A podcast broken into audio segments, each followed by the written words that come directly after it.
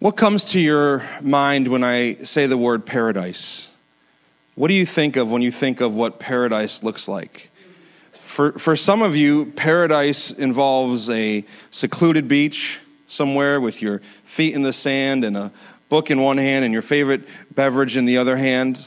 For some of you, paradise involves uh, mountains and, and nature and cabins and hiking and stuff like that. For some of you, paradise sounds like traveling all over the world, maybe backpacking through Europe. And then for some of you, paradise sounds like just staying at home and relaxing and putting your feet up. We all have different images when we think of paradise. This past week, my family and I were in Southern California for a week, and some people might think of Southern California as paradise. And I will report back to you that it is very nice there. It's very, very nice there. I, there were some moments where I thought I was in paradise, like when I was eating at In-N-Out burgers and, and I was having a Chick fil A sandwich and $20 all you can eat Korean barbecue. I guess people say the other things are nice there too, like the weather and the scenery and the beaches. No, it's hard to see those things when you're elbows deep in your third plate of Korean short rib, but the Bible gives us the briefest of glimpses at paradise. The first two chapters in the Bible, Genesis 1 and Genesis 2, uh, take place before the fall, before the fall of man. And we're going to begin a four week series this morning simply entitled Before the Fall. And we're going to look at Genesis 1 and Genesis 2, and we're going to identify four things that existed before the fall and how they still impact our lives today. Now, Genesis, the book of Genesis, whether you know this or not, is one of the most controversial books in all of Scripture. Probably the only other book that is as controversial as Genesis is Revelation. One describes the beginning, one describes the end. Both describe worlds that are very difficult for us to understand. Both use metaphorical language at times. Both are in difficult genres. And so Genesis is this, uh, this book, especially these first two chapters, where there's this ongoing debate on how do we interpret Genesis 1 and Genesis 2. And I want to look at it a little bit this morning, but first I want to say this. Whenever we get into hotly debated scripture passages, I want to suggest four rules of engagement. Four rules of engagement. You know, you got to set the rules. You know, when boxers come to the middle of the ring for a fight, they give them some rules, right? Protect yourself at all times. Don't grab, don't bite, don't do things like this. So here's the rules of engagement for whenever you are leaning into a scripture debate. Here's number one we must approach all of Scripture, but especially Genesis 1 and 2, with deep, deep humility. I mean, deep humility.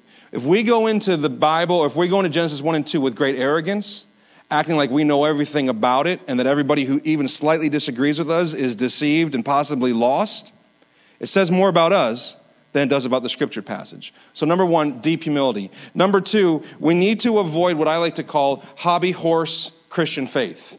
Hobby horse Christian faith is that you find one thing in the Bible and you build your whole Christianity around it. And you know this is you because you talk about that more than you talk about Jesus and the gospel. And I've run into Christians like this who, when it comes to the topic of creation versus evolution, this is their hobby horse. Now, I'm not saying that there shouldn't be Christians who are passionate about this topic and know how to speak intelligently to it. We need Christians who can do that. But please, you heard this, the prophetic word that came forward this morning. Careful what you're placing your faith in. You place your faith in your interpretation of Genesis 1 more than you place your faith in Jesus Christ, who he is and what he's done. You might have a faith that actually is not Christianity at all. So be very, very careful about that. The third thing I would say is that when we engage in debate like this, is avoid using straw man arguments of the opposing view. The straw man argument basically is this I will use the weakest, lamest, stupidest version of the other people's arguments against them. It doesn't work. You have to, here's the number one rule of entering into any debate you need to know the other person's view as well as they know it. You need to be able to articulate it. Otherwise, you have no actual right to address their belief system. And then the last thing I would say, and this is a little bit of a, a re, uh, restating of the first one, but when it comes to things like interpreting Genesis 1, which has become a dividing point within the Christian faith, you need to be remarkably gracious towards those who disagree with you. You should be as gracious towards them as Christ has been gracious to you. How gracious has Christ been to you? So let's just look at the first two verses of Genesis 1. These are very is a very familiar passage. I'm reading to you from the ESV. It starts this way. In the beginning, God created the heavens and the earth. The earth was, out, was without form and void, and darkness was over the face of the deep. And the Spirit of the Lord, Spirit of God, was hovering over the face of the waters. So I just want to touch on maybe for about 10 minutes and, and this will be too short for some of you and too long for others of you. Uh, but I just want to touch on the specifics of the controversy here in Genesis 1 and 2. And I want to put this as a preface this is not an area of expertise for me, it just isn't. I've not done extensive study on this. I've taken classes, I've read books, but this is, I'm not an expert on this. Some of you are possibly more well versed on this conversation than I am. So we're just going to do a flyover. And what I want to do is show you that there are four basic interpretations of Genesis chapter 1 four different interpretations. Now, there's actually a lot more, but four sort of big categories of interpretations. And the first one is what we would call young earth creationism. So, young earth creationism reads Genesis 1 and reads it very literally. Says that when it says morning and night and when it says day, that's what it means. 24 hour days. God created the heavens and the earth literally in seven weeks or I'm sorry, in seven days, in one week. A young earth creationist would say the earth is about 6,000 to 7,000 years old and no older. And the young earth creationist would also say any science that says otherwise is being interpreted wrongly or has a bias against God. Let me say this up front I don't believe that science has a bias against God or that scientists inherently have a bias against God. However, I do believe that every human being has a bias against God. Because we don't, if there's a God, then we're accountable to somebody. So while I don't think science is the enemy, I do think that as human beings, we may have biases against the existence of God. So here's some reasons why people believe young earth creationism. Once again, this is very quick. If you feel like in any way I misrepresent your view this morning, I will apologize in advance. I'm not an expert. Go Google this later and you can read for hours about this stuff. We don't have the time for it. Young earth creationists would say this is the clearest, simplest reading of the text. This is what the text says. This is what we believe. Young earth creationists would point out that there are later references in the Bible, specifically Exodus 20:11, that say that God created the earth in 6 days. Young earth creationists would point out that Genesis is mostly historical prose, which is another word for narrative, means it should be interpreted literally. Young earth creationists would say there are other explanations for the apparent age of the earth and fossil records, namely, they would point to Noah and the flood. Young earth creationists would say God is omnipotent. He didn't need millions of years to create the earth. He only needed six days to create the earth. So if you don't believe in young earth creationism, then you're saying God isn't as powerful as we believe he is. And then, of course, there are Christian scientists and young earth creationists who interpret the fossil records and different things differently, okay? So that's young earth creationism. And I'm being briefer with that one than I'm going to be with the next one because I actually think we understand young earth creationism the best in, in our circles. The second way to look at Genesis chapter 1 and Genesis 2 is often called old earth creationism. And old earth creationism says God created the heavens and the earth, but the seven days were not literal 24 hour days. They are undefined periods of time. And there are variations underneath this belief system. There's the day age theory, which says that instead of 24 hour days, there are just ages of time. And then there's also this theory called the gap theory, where people believe that between the two verses I just read, there was a gap of millions and millions of years. So I'm not going to go into why they believe that. I'm just letting you know that those beliefs exist. Here's why old earth creationists believe what they believe. The Hebrew word that's used in Genesis 1 for day is the word yom. Yom Kippur, you've heard it before in other contexts. Yom actually has five different meanings. Now, that's tricky for us as interpreters. Yom can mean a 24 hour day, but it can also mean an undetermined amount of time. It can actually, in some places, it means a year.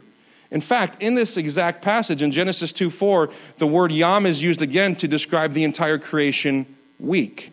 So interpreters say you need to understand the context of the writer to understand what's being said here. Old Earth creationists would say that Genesis 1, that the genre, the genre, the writing style, is that it's a poem. It's really a poem of sorts, and that Genesis 2 is a narrative. Now, this actually is one of the most important questions to ask when we interpret the Bible. What genre is this text written in? It makes a huge difference. So people say, well, you should just interpret the Bible literally. What it says is true. Yes, but first, you have to interpret the Bible literarily, which means you need to ask what piece of literature, what type of literature is this? Then you can interpret it literally. So if I was to say, uh, I'm so angry about my children, I could strangle them. Now, I've never said that. But if I were to say that, most likely you know me and you wouldn't immediately call the police and say, I know a guy who's going to attempt murder on his children today. You would know that I'm using hyperbole, that I am exaggerating. And so it's understanding sort of the way things are being said and the intent of the author. There's other examples in the Bible. Judges 4, remember we just did a series on Judges? Judges 4 gives us the narrative of Deborah and Barak. But Judges 5 is a poem about Deborah and Barak. It's a song. So there's a couple other examples in the Old Testament where a story is told historically, but there's also a poem or a song immediately before it or after it. And Old Earth creationists would say that's what's happening in Genesis 1 and 2. Genesis 1 is primarily a song or a poem, and Genesis 2 is primarily a narrative. Now, why do they believe that? They believe that because if you read Genesis 1 and Genesis 2 as both being historical narratives, then there are contradictions that are very hard to explain. The order of creation in Genesis 1 and the order of creation in Genesis 2 are not the same. Let me give you one example. Genesis 1 shows us that on day 3 there's vegetation, that there's plants. But this is before there is any atmosphere, because it's not till day 4 that the sun and the moon and the stars are made. So, therefore, according to the Genesis 1 account, there was vegetation before rain was possible. Now, of course, that's not a problem for our God. That certainly could have been the case. However, in Genesis 2 5, it says, When God made the earth and heavens, and no shrub of the field had yet appeared on the earth, and no plant of the field had yet sprung up, because, why? The Lord God had not yet sent rain on the earth, and there was no man to work the ground. So here, you actually have God waiting on rain and waiting on the creation of human before he's going to bring about the creation of all of the plants. Although God did not have to follow what we would call a natural order in creation, Genesis 2:5 teaches that he did. And so old earth creationists would say there's actually two different creation accounts. Genesis 1 is more of a song, a poem. Genesis 2 is more of a narrative. Okay, I'm just explaining what, what they believe. Don't I'm not saying what I believe at this point, nor probably will I. Old earth creationists also will say this to the argument that God is able. They'll say, yes, God is able. He, could have create, he literally could have created everything in one second. He didn't need seven days. But God's power is consistently restrained by his choosing. So it's not an issue of God's ability. This is an issue of God's choice, right? When I wrestle with my daughters, I have the power to physically harm them. But what am I doing? I am choosing to restrain my power so that we can have fun together. And so old earth creationists would say this is not a, this is not a debate about God's ability. Yes, God could have created the earth in seven 24 hour days. He absolutely could have. What we're talking about is did he decide to? Did he choose to? Right? So that's, that's another thing. And then, of course, old earth creationists would point to the scientific indicators that we live in an old earth. Um, which do with that what you want. I already talked a little bit about science. Be careful not as Christians to generalize science or scientists as anti Jesus anti Christian people. There's lots of Christian scientists. We have Christian scientists that attend our church, that are members in our church. Be careful not to make science out to be the bad guy. Science is ultimately the study of God's creation. It's a wonderful thing that we should all be doing as an act of worship. So, careful how we talk about science in such a way that we don't draw an unnecessary line between science and faith. Now, the third view on Genesis 1, and I'm going to move quickly now, is called theistic evolution. This one you may be relatively unfamiliar with and probably very uncomfortable with. But theistic evolution basically believes that God started life but used the biological process of evolution in his process of creating. There's a huge spectrum of this from people over here who believe basically in deism, which is that God got things started. Just he put together the building, building blocks of life and he just let it go. And then there's people over here who say, no, God miraculously intervened in every step of the biological process and every adaptive change God was involved in. Okay, so that I have some concerns with that, but I just want you to know that there are people of faith who believe that. There is a difference between evolution as a biological process and evolution as a worldview. And we need to understand the difference. So there's theistic evolution, but then there's atheistic evolution. And those people, this is the fourth one, will look at Genesis 1 and say it's a total myth. And for them, evolution is not just about science, it's their entire worldview. It's their explanation for the way things are. It's, it's naturalism that there's no God, that there's never been a God, that there's no divine activity, and that everything just naturally evolved from nothing. That is the only one of the four that I think there are not Christians do not hold to. There are not Christians who hold to what would be called atheistic evolution. There are Christians who hold to young earth creationism, old earth creationism, and even theistic evolution. Now, if you're interested in any of that, have fun on Google because it's all there. I know that right there was probably too much information for some, but I just wanted to whet the appetite. Why was Genesis 1 written? And we're going to get right into Genesis 1 here. Why was it written? This is one of the most important questions we have to ask when we interpret Scripture. Why was this written? And some people say, well, Genesis 1 was written to dispute evolution, to combat naturalism and secularism and humanism and the worldview of evolution. The problem is, is that that's not actually very true. Uh, Genesis 1 was, was written many, many, many years ago, of course. There's a lot of debate about when it was written. Some people believe it was written, you know, uh, 4,000, 3,000 years before Jesus was born. Some people believe it was written when the uh, people of Israel were in Babylonian captivity. Whatever you believe on that, here's what you need to know. Naturalism, or the belief that everything has a natural explanation and that there's no supernatural explanation for things, it didn't exist back then everybody had a super, supernatural explanation for the world. There wasn't like people who believed in God and people who didn't believe in God back then. It was people who believed in Jehovah and people who believed in other types of gods. So the idea that Genesis 1 was written to combat naturalism just doesn't have any legitimacy to it. So why was Genesis 1 written? It was written because I believe it wanted to remind us that our story, your story, my story, it starts with God. Okay? In the beginning, there was God. In the beginning, God. So, number one, it was written because we didn't want any question in our mind. Whatever you believe about how God created the earth, God's the creator of all things. All life comes from God. There's nothing here that God didn't initiate in his work and in his choosings. I believe Genesis 1 was also written because we're going to learn this morning some very important things about the nature of God. Who is God? How does He work? We go all the way back to the beginning and we can see some really powerful things about God in Genesis 1. Also, Genesis 1 was written to give us an account of our origin. Humanity's role in the creation story is different than everybody else's role. And that's really, really significant for us today. And then the last thing is that I believe that Genesis 1 was written to be a, listen to this, a counter creation account to all the other creation myths that were going around back then.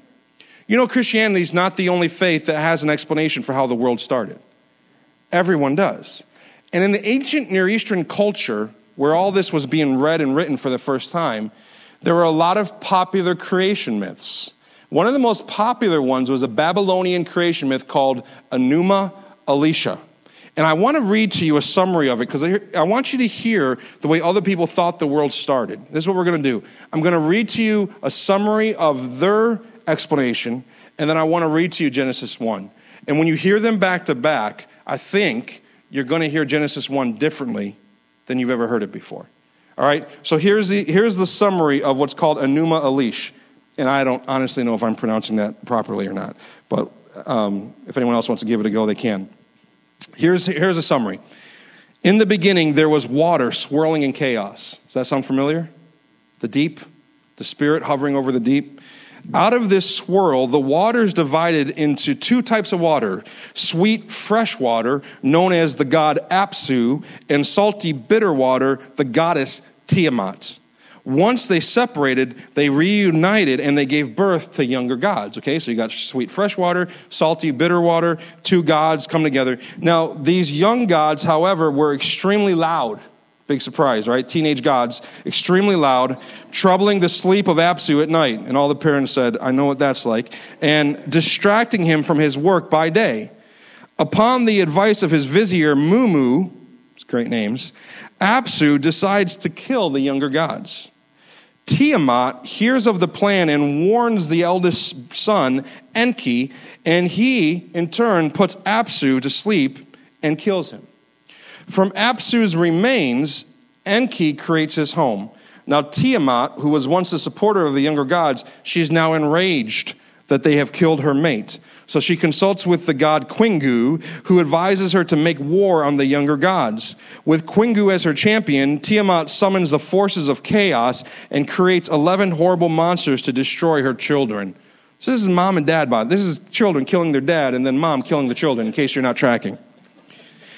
Enki and the younger gods, the children, now fight against their mom futilely until from among them emerges the champion named Marduk, who swears he will defeat his mom, Tiamat. Marduk first defeats Kingu, the other god who's been helping his mom, and then kills Tiamat by shooting her with an arrow, which splits her into two. From her eyes flow the waters of the Tigris and the Euphrates rivers. Out of Tiamat's corpse, Marduk creates the heavens and the earth. He appoints gods to various duties and binds Tiamat's 11 monsters to his feet as trophies before setting their images in his new home. Now, after the gods have finished praising him for his great victory and the art of his creation, Marduk consults with the god of wisdom, Ea, and decides to create human beings from the remains of whichever of the gods instigated Tiamat to war. Kingu is charged as guilty and killed, and from his blood, Ea creates Lulu, the first man, to be a helper to the gods in their eternal task of maintaining order and keeping chaos at bay. Following this, Marduk arranged the organization of the netherworld and distributed the gods to their appointed stations, and then the poem ends with a long praise of Marduk for his accomplishments. Enuma Elish. This is not a fantasy. To, I mean, it's a fantasy to us, but to them it wasn't a fantasy. This is what they believed was the explanation for the existence of the heavens and the earth and humanity. Okay? So, with that story rattling around in your head, let me read to you Genesis 1. And normally, when I read two things, I don't normally read very long passages of Scripture, but I'm going to do that this morning. And number two, it's usually on the screen, but I'm not going to do that this morning because I would rather you just listen to Genesis 1. And if you even want, now I'll know if you're sleeping, but if you even want, close your eyes. And as I'm reading Genesis 1, imagine what this must have been like. But keep in mind what we just heard about how the Babylonians explained the origin of things. Let's read. In the beginning, God created the heavens and the earth. The earth was without form and void, without form and void, and darkness was over the face of the deep. And the Spirit of God was hovering over the face of the waters. And God said, Let there be light. And there was light. And God saw that the light was good. And God separated the light from the darkness. God called the light day, and the darkness he called night. And there was evening and there was morning the first day. And God said, Let there be an expanse in the midst of the waters, and let it separate the waters from the waters. And God made the expanse and separated the waters that were under the expanse from the waters that were above the expanse. And it was so. And God called the expanse heaven. And there was evening and there was morning the second day. And God said, Let the waters under the heavens be gathered together into one place, and let the dry land appear. And it was so. God called the dry land earth, and the waters that were gathered together he called seas. And God saw that it was good. And God said, Let the earth sprout vegetation plants yielding seed, and fruit trees bearing fruit, in which is their seed, each according to its kind on the earth. And it was so. The earth brought forth vegetation, plants yielding seed according to their own kinds, and trees bearing fruit, in which is their seed, each according to its kind. And God saw that it was good. And there was evening and there was morning, the third day. And God said, Let there be lights in the expanse of the heavens to separate the day and the night, and let them be for signs and for seasons and for days and for years, and let them be lights in the expanse of the heavens to give light upon the earth. And it was so. And God made two great lights the greater light to rule the day, and the lesser light to rule the night, and the stars. And God set them in the expanse of the heavens to give light on the earth, to rule over the day and over the night, and to separate the light from the darkness. And God saw that it was good. And there was evening and there was morning, the fourth day. And God said, Let the waters swarm with swarms of living creatures, and let birds fly above the earth and across the expanse of the heavens. So God created the great sea creatures, and every living creature that moves, with which the waters swarm, according to their kinds, and every winged bird according to its kind. And God saw that it was good. And God blessed them, saying, Be fruitful and multiply, fill the waters in the seas, and let birds multiply on the earth. And there was evening and there was morning the fifth day.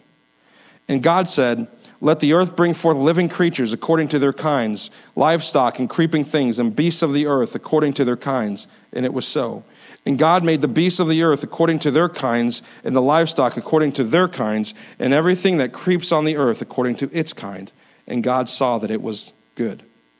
Then God said, Let us make man in our image, after our likeness, and let them have dominion over the fish of the sea and over the birds of the heaven, and over the livestock, and over all the earth, and over every creeping thing that creeps on the earth.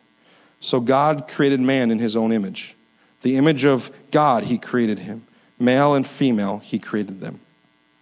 And God blessed them. And God said to them, Be fruitful and multiply, and fill the earth and subdue it, and have dominion over the fish of the sea, and over the birds of the heaven, and over every living thing that moves on the earth. And God said, Behold, I have given you every plant yielding seed that is on the face of all the earth, and every tree with seed in its fruit. You shall have them for food, and to every beast of the earth, and to every bird of the heavens, and to everything that creeps on the earth, everything that has the breath of life, I have given every green plant for food. And it was so. And God saw everything that he had made, and behold, it was very good. And there was evening and there was morning, the sixth day. Quite different than Enuma Elish. Quite different. What do we learn from the creation account about the nature of our God, about the nature of this God? And don't get so locked into Genesis 1, all the debate, all the controversy, all the interpretation. Don't get so locked in that you miss this is the most important thing that we can learn in Genesis 1. Who is our God? And I have four thoughts for you, and I will be quick. I know often four thoughts for me takes 30 minutes.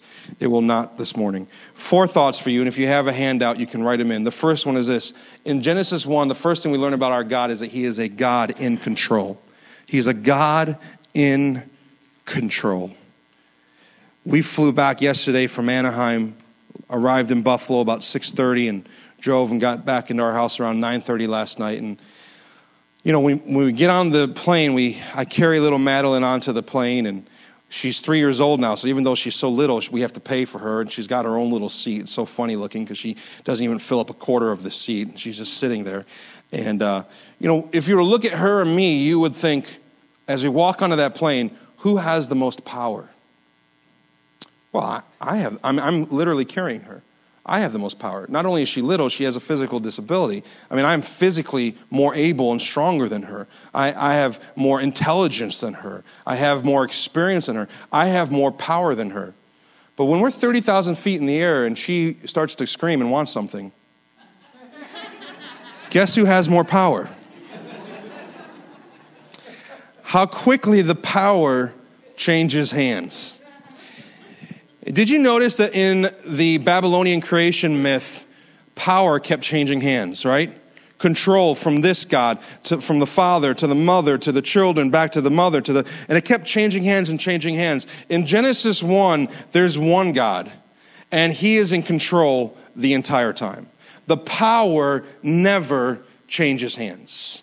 God is in complete control. He is doing what he wants to do. He is doing what he is choosing to do. He's not under duress. We don't see a God who is being forced into activity or who's being riled up into activity. We're seeing a God who is from beginning to end, did he ever sound to you, as I read that, out of control?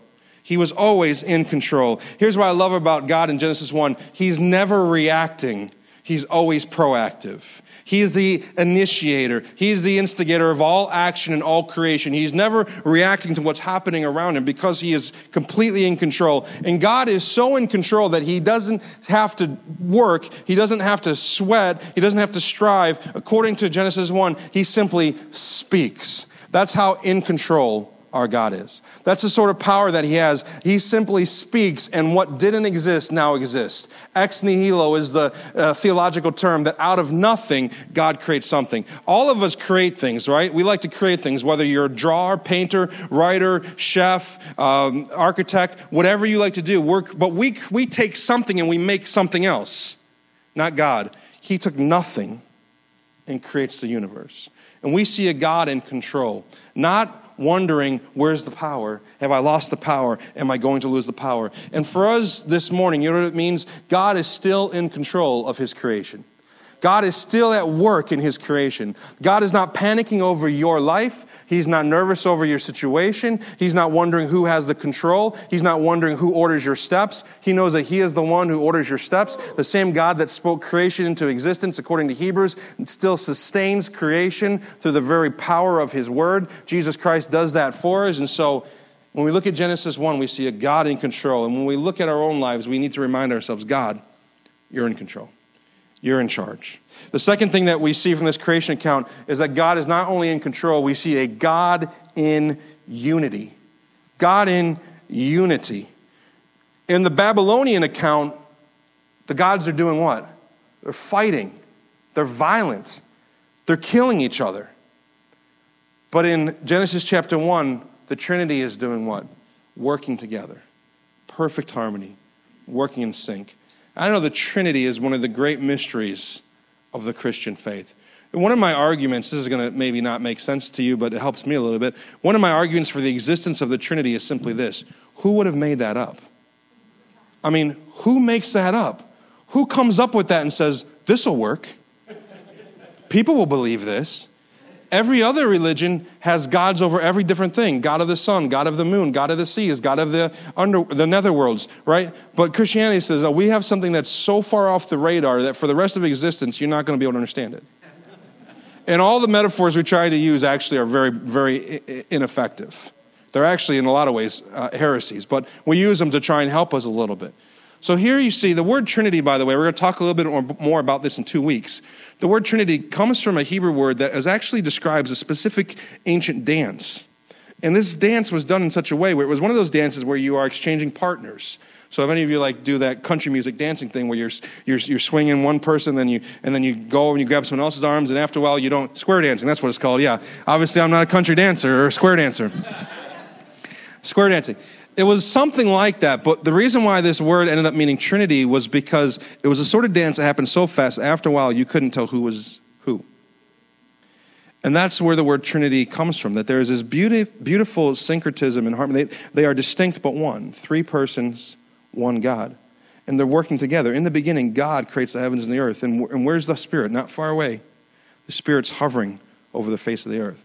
Well, you might go, oh, yeah, but where's Jesus? Well, John chapter 1 tells us that in the beginning was the Word, and the Word was with God, and the Word was God. And through the Word, all things were created. Nothing has been created except for without Jesus' involvement. We know that the Word is describing Jesus because 14 verses later it says, The Word became flesh and made his dwelling amongst us. But also, we know that the Trinity is working together because it says in verse 26 that God said, Did you notice this? Let us make man in our image. God didn't say, like Marduk kills another God, and out of the blood of that God makes humans. God says, let us work together, us, not me, make God in my image, or make man in my image, let us. So there's this, there's this beautiful thing that we learn about God right from the beginning in Genesis chapter 1 that He's a God of unity. He's a God who knows how to work together. And you know, that's why the church should resemble God in that way that we should be unified, that we should be able to work together. It's amazing what can get accomplished if no one cares who gets the credit for it. But so many times we get in the way of what God might want it to do in a community or in a church because we want to make sure that when we do something that our name is on it, that our stamp is on it, and that people know it was our work. And God here at the very beginning, who made man in his image? Was it God the Father? Was it God the Son? Was it God? No one cares who gets the credit. Let us make man in our image.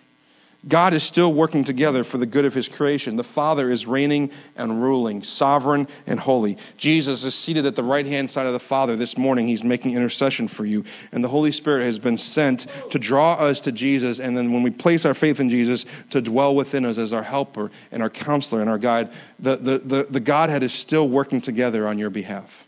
Just like the Godhead worked together in creation the Godhead works together for recreation, for you and I to be made new and for this world to be made new. So we see a God in control, we see a God in unity. And then the third point this morning is this, and this is the main point we see a God of order. That's to me the most striking difference between the Babylonian account and the Genesis 1 account is order. Did you get the sense of order? Things weren't haphazard, things weren't chaotic. Did you notice the rhythm to Genesis 1, which is one of the reasons why some people believe it was more of a poem than it was a historical narrative? There is a repeated rhythm to it, and then morning and night the first day, morning and night the second day. There's sort of this intentionality and thoughtfulness found in Genesis 1 that stands in stark contrast to the randomness, violence, and chaos that we read in other creation myths. There's this order where days 1, 2, and 3 um, align or correspond with days 4, 5, and 6. Did you notice that? On day 1, God speaks light into existence, but it's on day 4 that the light finds shape in the sun, the moon, and the stars. On day two, God separates the heavens and the earth, but it's on day five that God fills the heavens and the earth with the creatures of the air and the creatures of the sea.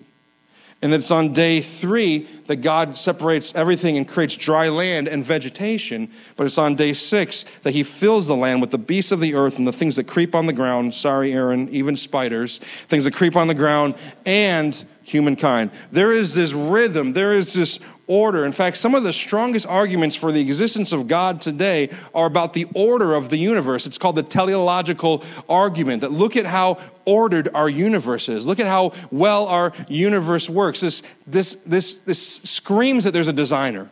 This screams that there is a, a, mind behind all this. This simply could not have happened. Now, this is why other people who are evolutionists have created this theory of the multiverse, which means there's an infinite number of universes out, which means one of them got lucky, and congratulations, you're in it right now.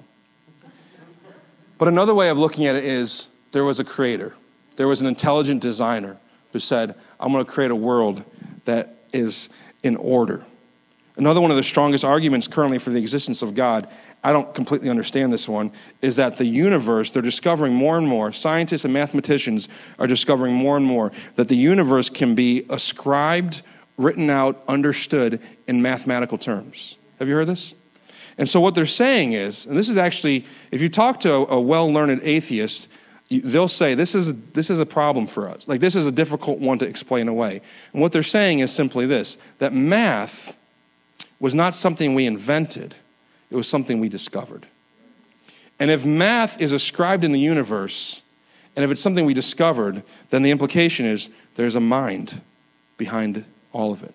So there, are, there is order in the universe, there's order in nature, there's order in creation. And before the fall, this is what I want us to hear this morning before the fall, there was order. Now, listen, look around the world today. Where's the order? It's getting a little chaotic, isn't it? Isn't there a lot of chaos both in nature and in humanity and in our country and around the world because of the fall. But before the fall, there was tremendous order. God is a God of order, and someday everything is going to be back in order.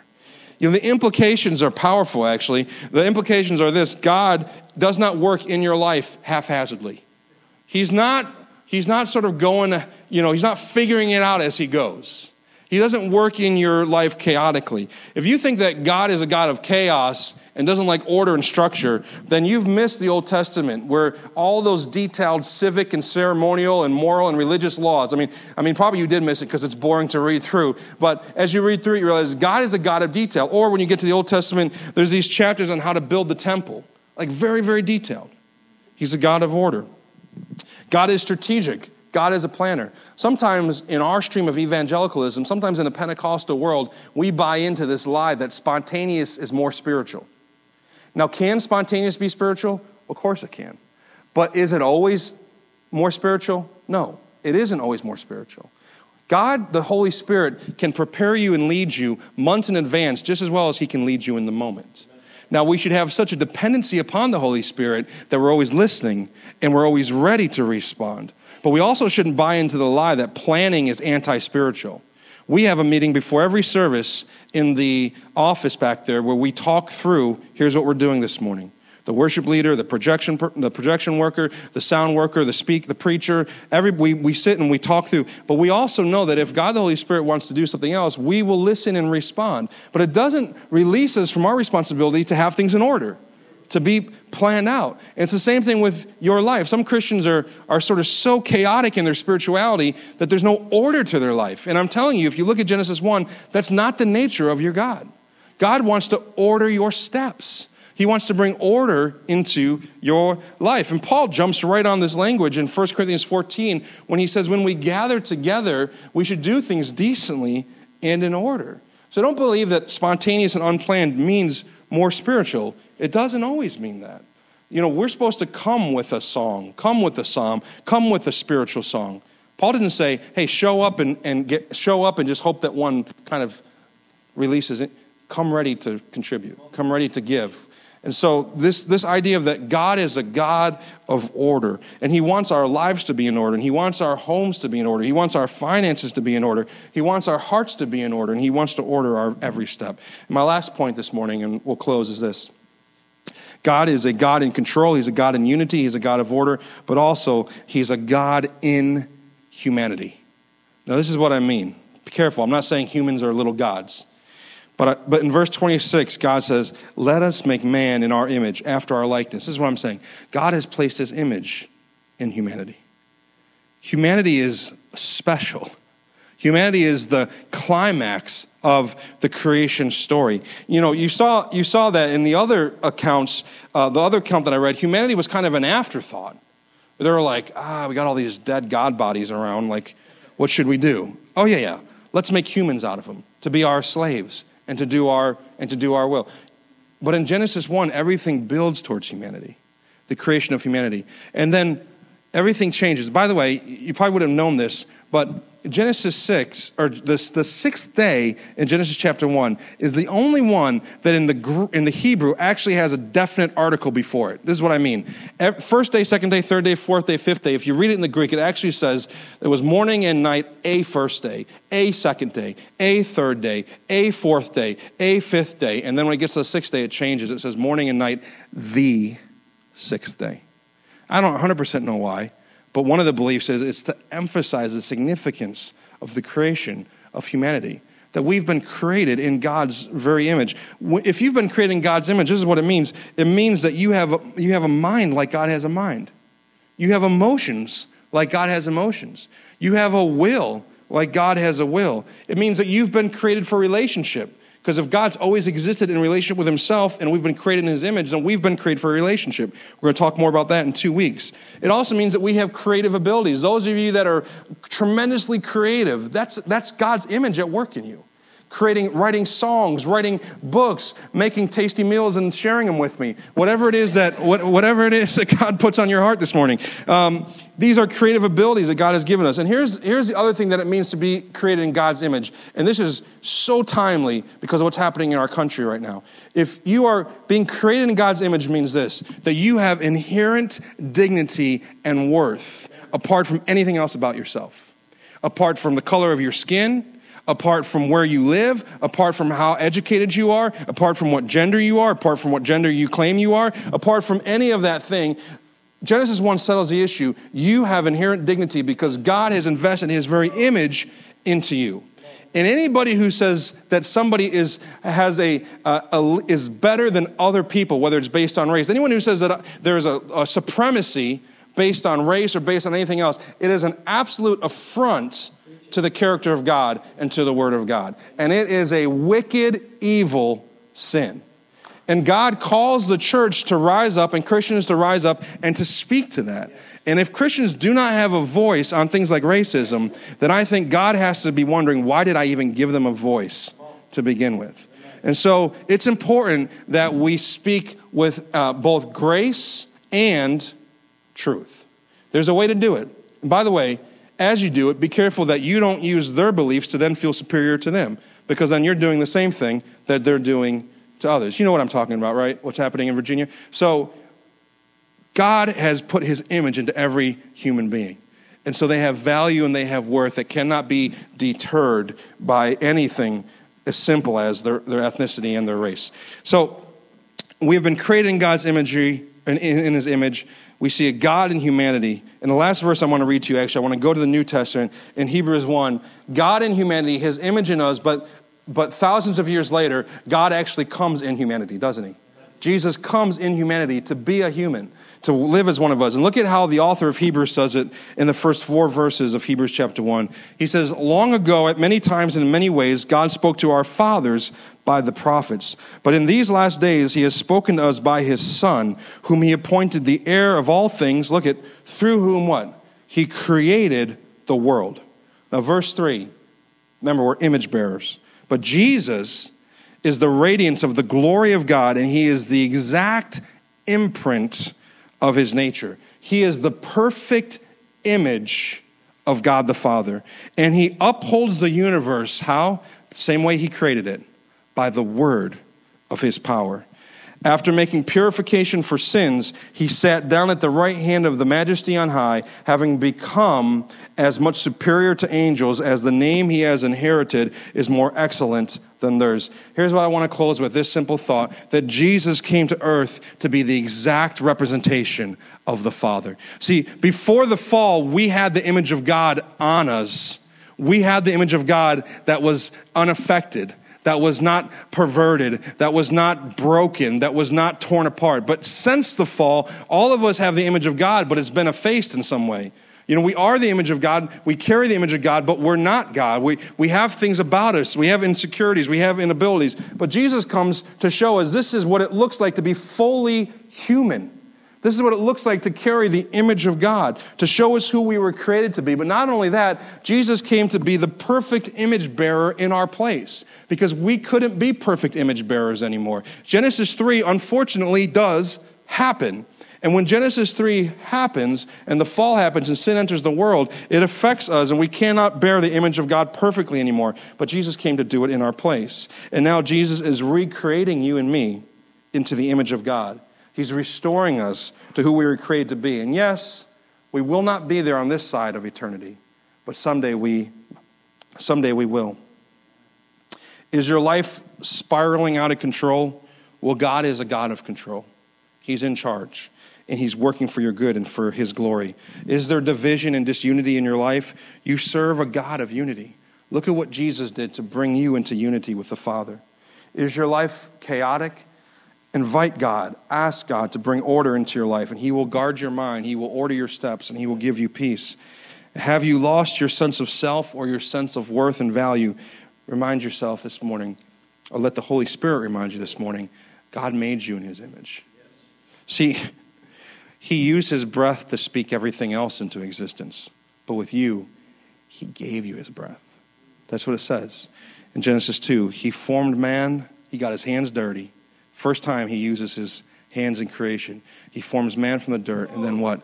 He breathes. The same breath that, was, that spoke all of the universe into existence, he breathed it into you. He gave it to you. His image, his breath, his life, his hope. And then when Genesis 3 happened and we lost it all, he immediately said, I have a plan to give it back. I have a plan to give it all back. And that's the story of the Bible to bring us to Jesus.